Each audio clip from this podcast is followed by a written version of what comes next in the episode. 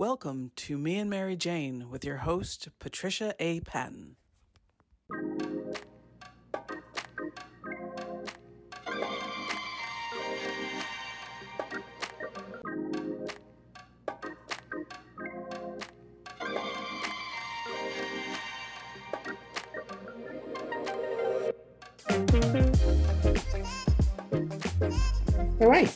So, welcome everyone to Me and Mary Jane. This is Patricia A. Patton, Canna Boomer. Today we are joined by Dr. Felicia Dawson. I believe, Felicia, there's a middle initial. Let me look. No. Well, is there a middle initial? L. Okay. L, yes. we are joined by Dr. Felicia Dawson. She's a medical cannabis advocate, educator, and consultant. She has dual board certification in obstetrics and gynecology, as well as integrative holistic medicine. She offers, sorry, she offers online educational consultations regarding medical cannabis, CBD, and holistic gynecology. And she is a regular contributor to the State of Cannabis News Hour that airs daily on Clubhouse, 9 a.m. Pacific Daylight Time, noon East Coast time. Welcome, Dr. Dawson. Thank you for having me, Patricia. I, I appreciate it. Oh no, it is really my pleasure. You know, I um haven't seen you in some time. Uh, of course, I generally am around the edges, sort of stalking people that are of interest to me.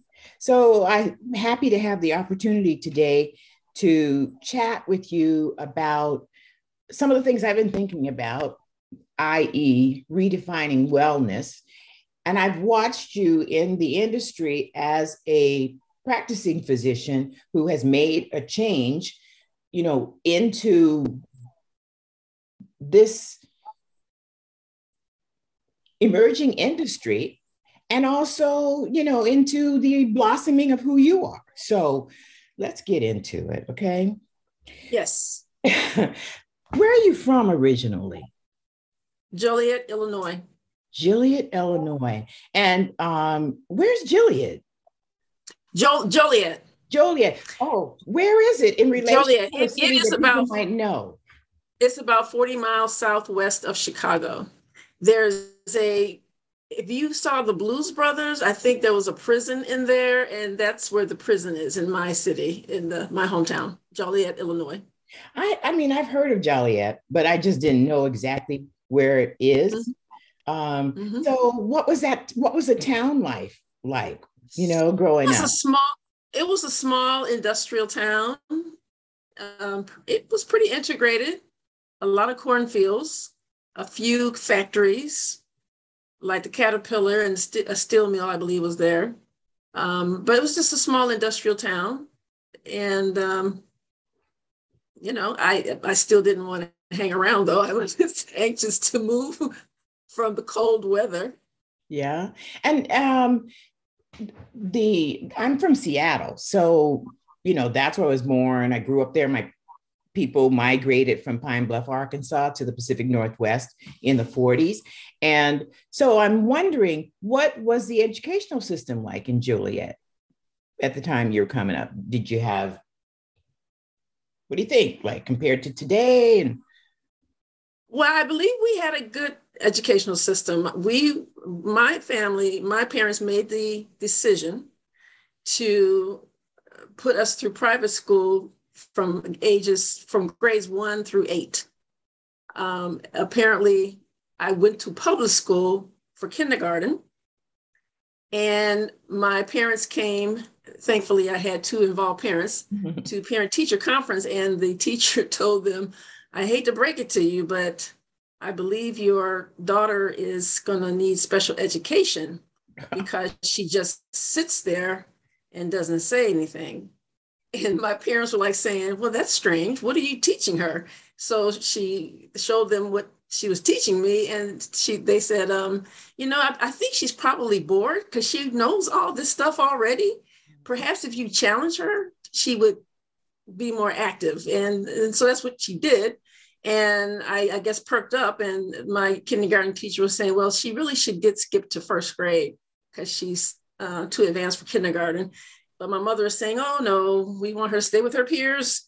So I stayed there for uh, kindergarten, and I believe I did first grade there as well. But apparently, I got switched over to a Catholic school, private school, to give us a, a better foundation.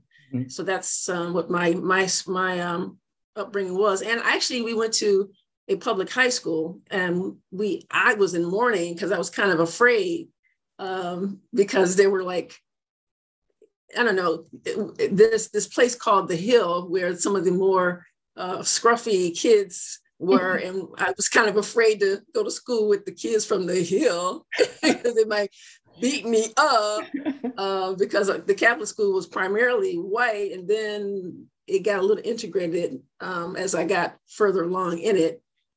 Um, but that high school I went to, a public high school, same area, um, I'm sorry, Joliet uh, Township was amazing. Um, they actually had uh, accelerated classes available. So I still was able to be challenged, and it was a wonderful experience. So I, I enjoyed my education in Illinois. And my and it's interesting that you say your parents came from the South. My parents did too. Um, both of my parents came from Alabama and migrated to the North um, in the 50s. So my mother, probably, my mother came up a little earlier, but um, yeah. And did they come from the same town, or did they meet each Not, other? No, no, they they both came from different towns in Alabama and met in Illinois. Mm-hmm. So, and then how did you? I know you went to Emory for um, medical school, right? Correct. Well, no, undergrad. For undergrad. I went, I went to for undergrad. Yes. Morehouse, you went to. I went to Morehouse School of Medicine for medical school, and that so was my yeah. I'm interested to know how did that happen? Like, at what point did you make the decision? Like, when you went to Emory, had you already decided you were going to Morehouse, or how did that happen? No, I have always, we've always come back south to visit relatives since my parents are both from Alabama. So we've always, I've always come back and forth uh, down south. And so I was determined to come to college. And so I actually went to University of Alabama in Birmingham for my first year of college. Oh, okay. And then I visited a cousin in Atlanta and got exposed to some serious um, um, culture and some uh, dance clubs, and it was just seemed to be head and shoulders above Birmingham. So I said, okay, I think I want to move to Atlanta. It's like, so what's a good school in Atlanta? And they said Emory. I said, okay, I'll transfer to Emory. and so I transferred to Emory, and that's that's how I wound up wound up in Atlanta. And then, you know, I, I met my father's son, and we got married. Um, and I but the, the marriage wasn't working. And I decided to only interview at medical schools that were close to Atlanta because I I felt like if it was it was me, I would want to stay close to my child. So I made the sacrifice to just interview at medical schools near Atlanta, and you know, thankfully, I got into Morehouse School of Medicine. Mm-hmm. Mm-hmm.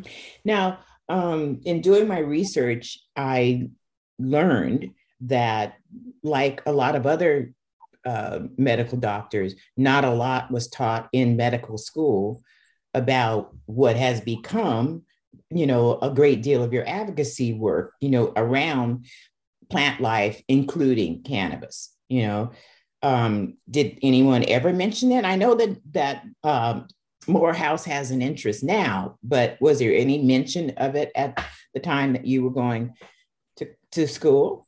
I don't I don't recall cannabis coming up except for maybe as and certainly wasn't called cannabis. I mean, they probably made some mention of marijuana being a, a drug, one of many drugs. Right. Um, but there was no mention of the word cannabis. And I didn't get it truly in at Emory when I went to residency there, because I did, you know, I went to Emory for undergrad, did Morehouse School of Medicine. Then I went back to Emory to specialize in obstetrics and gynecology. And there was no medicinal value being taught about cannabis. It was just another drug, right? Um, along with heroin and cocaine. So no, there was none, none of that now. Yeah, I um, when I think about it in terms of my lifespan, I mean, at no point well, nobody called it cannabis. You know, it was weed, it was marijuana, it was, you know, everything right. You know and you know i feel that in terms of my lifespan the whole politics of respectability you know prevented people from having any sort of um, intelligent conversation about it as medicine even as a possibility mm-hmm. for being medicine so um, at the point at which you closed your practice had you already made the decision to investigate uh, this branch of medicine yes. not yet defined as medicine? Yes, I was already thinking about it because um, Sanjay Gupta did a special on weed. I remember it. And that that is when I got introduced to cannabis as medicine through Dr. Sanjay Gupta.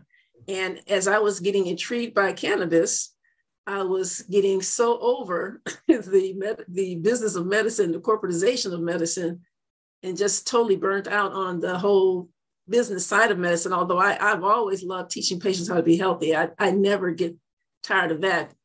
But the business side of it, you know, you, I felt like I was the mayor of a small town, and it was just, you know, having trouble sleeping, um, you know, worried about how, how I'm going to make payroll. It was, it was, it was really starting to wear on me. So I really just got tired of the business part of medicine. And that's what moved for me from that to cannabis. So that's how that worked. Interestingly, I have several friends who are doctors who have, you know, come to this decision as well, just because it's it's not even what they contemplated initially as the practice of medicine and the stress, just as you described, from uh, needing to understand uh, electronic medical systems, pushing numbers through. Um, it just isn't worth it for anymore. But the question is because there's so much attached to the practice you know the achievement was there any sort of emotional baggage that you had to contemplate or deal with to say, I'm not going to practice medicine anymore? Oh, of course. I mean, uh, years, maybe four or five years before I decided to close the practice, I was going through that because it's like you you invest so much time, energy, and money into becoming a physician, and you know, not only are you working hard, you're in debt, um, and it's like the cost of living and the cost of doing business overhead continuously going up. And the insurance companies are constantly trying to down code everything you do. It, it just was, un, it's becoming, it became untenable. And um, yeah, I was kind of, and you know, I, I'm one of the, the last doctors to really try to have that that dream of hanging a shingle. You know, it's like I'm gonna hang up my sign. It's like. I'm a doctor and come on y'all come to see me. You know it's like i'm like one of the last doctors to do that because most most doctors come out today they don't try to go into solo practice which is what i did. I, I mean i did go in with a, one doctor when i first came out for about four years and then i started my own practice but it's very few doctors go out into practice by themselves now because it's just too hard. You have to have economies of scale be with a big old group so you can you know save money on supplies and overhead and payroll and all of that. So I'm, I'm like the dinosaurs. I'm one of those dinosaurs um, who, you know, like that, that, you know, I had a friend of mine whose doctor, whose uh, father was a grandfather was an obstetrician and he pretty much delivered babies until he died. Um, you know, I'm, I'm one of those last breed old timers. So let's, let's talk about that briefly. Um, your practice and you had a practice that focused on women women's yeah, obstetrics, right? obstetrics and gynecology. Yeah. Mm-hmm. And what prompted you to specialize in that area of integrative medicine? Because you said you went back and, and got um, specialty degrees in those two areas. Well, you know, I, I would have been board certified in obstetrics and gynecology anyway, because that kind of became a thing with insurance companies. If you're not board certified, you can't be on their you know HMO or or plan oh, pretty much. Uh, and you know the other doctors who were older than me, they got kind of grandfathered in, so they didn't have to do board certifications every however many years it is. And we're kind of doing it every year now. Um, so I was going to probably be board certified if I wanted to be on anybody's insurance plan anyway. um, my desire to be in holistic medicine was something I did on my own. You know, I, did a lot of courses and self study and, and sat for the board exam for integrative holistic medicine and, and passed that on my own. That was something I did for me, just like I'm doing this cannabis for me. I mean, I, I'm putting my money forth to educate myself and to learn how to do that. But um, yeah, besides the regular old surgery and medicine, I really got um, enamored with holistic integrative functional medicine, trying to get to the cause of people's illness instead of just giving them drugs to suppress their symptoms. You know, it really satisfied me to find out what's really the problem instead of just trying to cover it up. So that's the primary difference when you talk about integrative, holistic, functional. You're mm-hmm. talking mm-hmm. about going beyond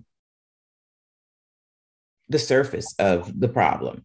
You right. know, I mean, I guess, I mean, that suddenly makes sense in a different sort of way for me for why you would be engaged with the endocannabinoid system, like why everybody's focused on um, how the external world and how we respond to the external world vis-a-vis our endocannabinoid system.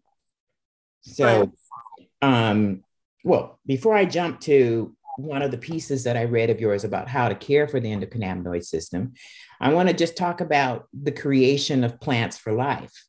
You know, that must be tied to your desire to educate yourself on integrated functional and holistic medicine, right? It's an outcome of that, right? Yes, I, I was really at a um, cannabis, a, a, local cannabis advocacy party, really.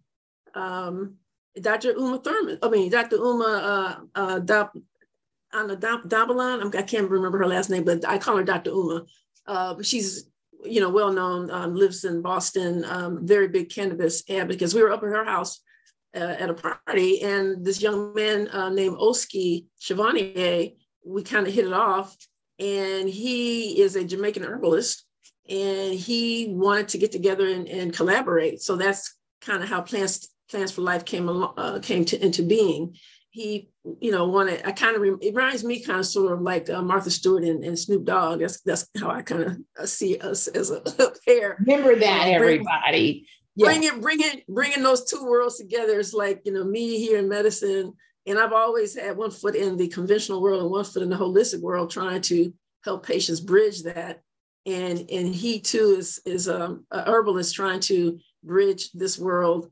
And he's also a cannabis warrior. And he along with um, our uh, other colleague marilyn pierce a registered nurse who's a cannabis advocate.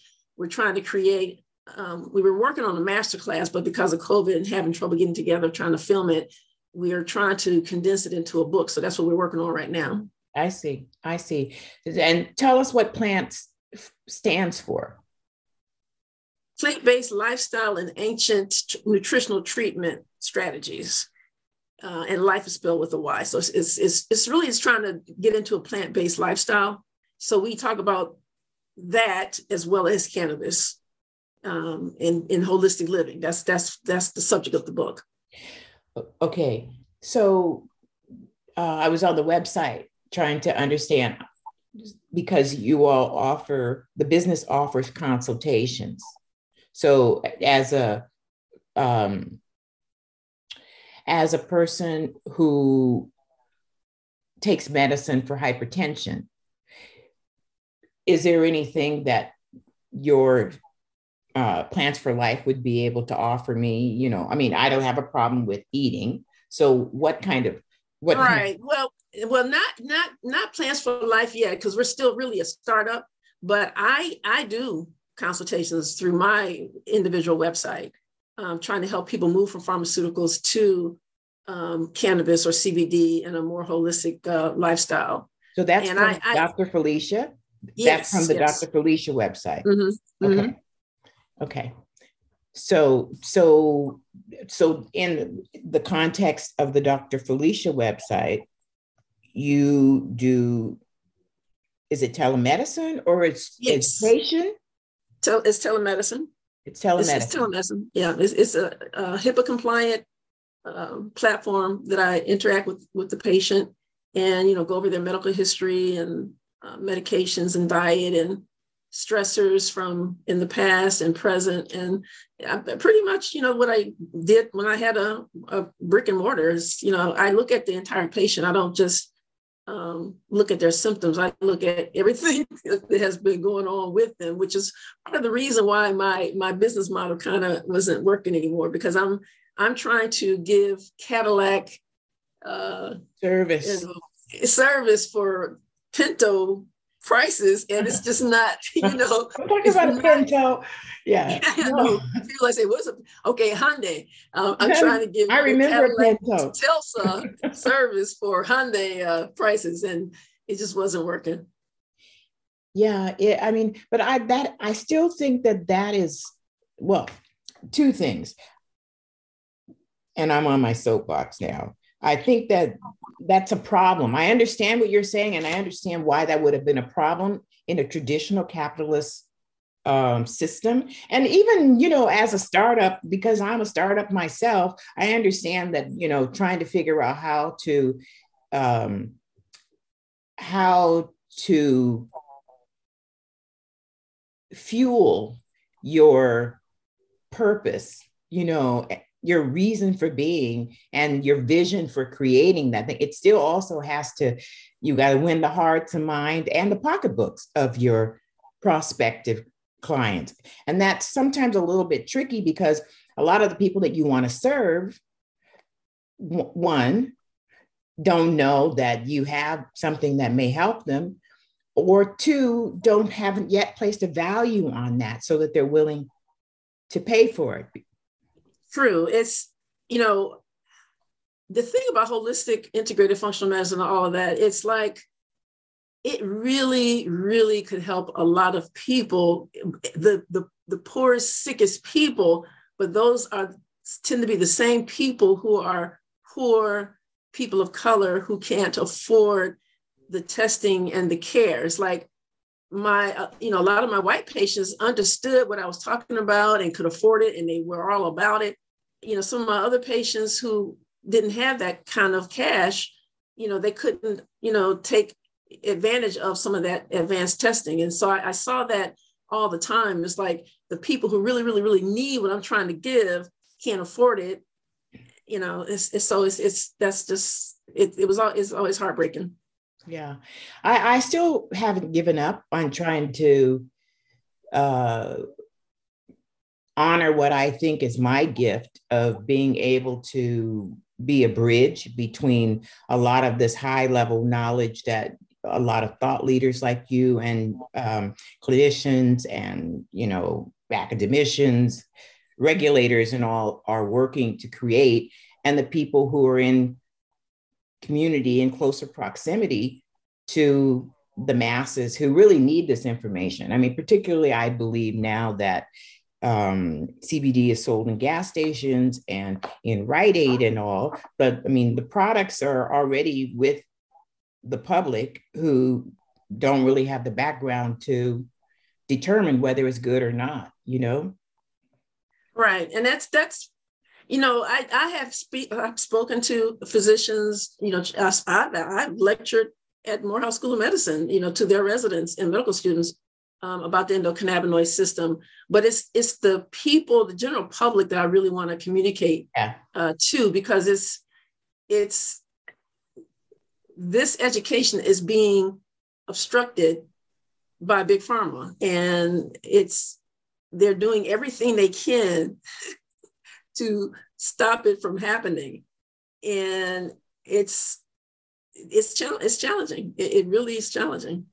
Now, do you think that that kind of stop it from happening um, point of view is a function of the uh, it, of, of, of cannabis still being considered a Schedule One drug at the federal level? I mean, do you think that that, that is that is used as an excuse for okay. institutions of higher learning uh, to not embrace it because they say we might lose our funding or something to that effect? And then you have big pharma you know giving money to foundations um, you know like the cdc has a foundation and um, you know these um, nonprofits that are supposed to be promoting health, you know, are being getting getting money from corporate interests or entities that are exact opposite of what those nonprofits are about. And and for example, you know, soda pop companies may give money for research to look at um, sugar or something to that effect, but not look at their product. It's like, or they want you to look at low fat stuff, but don't look at sugar because you know our product has sugar in it. You know, um, I, I, remember hearing the story. Um, Dr. Mark Hyman, who's a big a big big deal in uh, functional medicine, uh, was wanted to talk to an incoming class at an HBCU about health and about the food industry and, and big ag and all of that. And you know, the promoters were all happy and wanted him to come and speak to them because they were saying like at least 50% of the incoming freshman class has a chronic disease already. It's like, what? Wow. And then because of some big corporate entity on the board who has vending machines with their product all over the campus, the Mark Hyman was stopped from coming. They would not allow him to speak on campus because he was saying things that would, you know, put this product in a bad light. So those are that's an example of how big dollars stop the public from getting the education. That's that's how they do it. They get on these boards of higher learning, uh, you know, any place, so that they can manipulate how these nonprofits and other entities operate, including the CDC. Well, there you said it. You know, I mean, and we rely upon them and think of them as a an objective, an objective um, organization. Yeah. Uh, let me ask you something about. I have some friends, wealthy, uh, back east, who have switched to concierge medicine. Has that ever occurred? Thought, I, I, about that? I, I I did try that before I closed my doors. I did try like a hybrid uh, program, offered it to my my patients as a hybrid kind of thing where they can have, keep their insurance, right, uh, and just do it like a, a concierge thing as well. Um, but it didn't catch on, and you know, you know when you they say you why buy the cow if you you know getting the milk already it's like you know i've already given them the cadillac service for years and you know it's kind of hard to come out of pocket when you're already getting this high level of service for your copay. And so that was part of the problem. It's like, you know, I, I, I my practice was open for over 20 years and, you know, people be with you that long, it's hard for them to um, want to, you know, come out of pocket. It is, it is, it's not, it's not just a matter of want. It's, it's not, and I mean, people are barely hanging on, you know, with their insurance. I mean, I, I noticed over the years before I closed that people's out of pocket um, expenses were going up, co-pays were getting bigger, deductibles were getting bigger. For pregnancy, you know, they had co-insurance that we had to put people on on payment plans to pay for their maternity care because it was just that big of a chunk of change. Wow. That, and these are people with insurance. So I get it. I understand. And I and that's that was part of my discuss with the whole insurance system. It's like it's like more it, people shouldn't have to choose between eating and their health. It's just it's ridiculous. Right. I agree with you. Well let's um, bring the conversation somewhat to a close although i have other questions. I want to talk about the idea of redefining wellness. You know like i think that um, at the intersection of health and wellness and cannabis you know the cannabis industry that there you know, for me, that was like an opportunity to be involved in something that is new and, uh, you know, culturally shifting, you know, what people believe and accept. I don't know how long it's really going to take. It's not going to be quick, that's for sure. But it's quick. Well, let's see. Anyway, leave that part alone. Uh, I'm wanting to know what you're thinking about the future? Like, how will we redefine wellness at the intersection of cultural change, the cannabis industry, science that will back that, and the ability for people in Web 3.0 to kind of um, use their past to make their future. You know, I mean, on some level, I mean, there are still gatekeepers. There will always be gatekeepers. But, you know, what do you see it happening? What do you see happening, say, next five years? Or, and how will we, how will we um, begin to consume the idea that you can actually take care of your endocannabinoid system? Well, that's always been my my mission in life is to empower my patients to help them realize how much power they have over their health, their health. You know, a lot of times people say, well, you know, diabetes runs in my family, so I know I'm going to get it. And that's not true. Your genes are just your potential. You can turn genes on or off depending on what you think, what you eat, how you move your body or don't move your body. So you have a lot more control over your health than you think. And in terms of cannabis, um, this plant is the most remarkable plant I've ever had the pleasure and privilege of working with in terms of what it can do. Um, on, on average, it can replace five medications that people are on, which is extremely important for our seniors. Um, if people would be more conscious about what they put what they put in, in their body, on their body, what they're drinking, what air they're breathing, pay more attention to who they're electing to office because people may think that politics has nothing to do with me, but people are passing laws continuously on every aspect of your being, from your body to where you live to the air you're breathing. I, I, I hope that people will be more involved in our who, who they're choosing as our leaders because they are the ones who are making decisions which destroy our environment, our food supply, um, our access to this plant. I do think the plant will be freed uh, within five years. I, I, I, believe that. Um, I think that in this country, there's been, well, in the world, there's so much pain right now. And this, this pandemic has showed us that this corporate way of being is not in our best interests. It only benefits the wealthy and the powerful. It does not, it is not working for regular folk. And, and that is why you see these was the, the big the big resignation. People yes, are seeing the great, the great resignation. You know, I, I I really don't have to work two and three jobs just to make it. There people are beginning to wake up, and I I hope that this will translate into other areas of their life, including their health. And I think that yes, I you know big companies are going to take over cannabis um, in terms of these multi-state operators, um, just like you know all the the Facebooks and Twitters and whatnot of the world. The consolidation is is part of it, but I think there's still going to be a segment of cannabis, um, small growers, craft growers, people who actually love and care about this plant, who respect this plant, who don't just see it as a a money maker. Um, you know, it's going to be it's going to be us. I'll be in, I'll be with those people, mm-hmm. you know, who care and respect the plant and who want to help it use help it, it, to help us regain our health. And and that's kind of what i see for the plan I, I see it being embraced by more and more people as we get the word out and that's what i hope.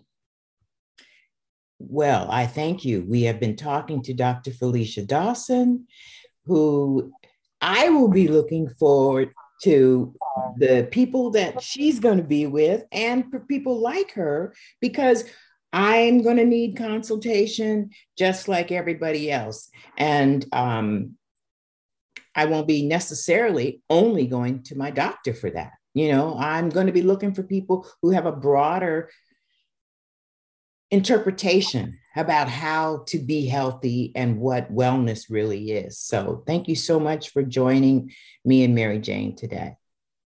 It's my pleasure. Thank you so much, Patricia. I, I really enjoyed it. Well, that's a wrap. Thank you for joining us today. Pass the word, share the love, like, subscribe, tell a friend. Can't wait to talk to you again on the next episode. Thank you.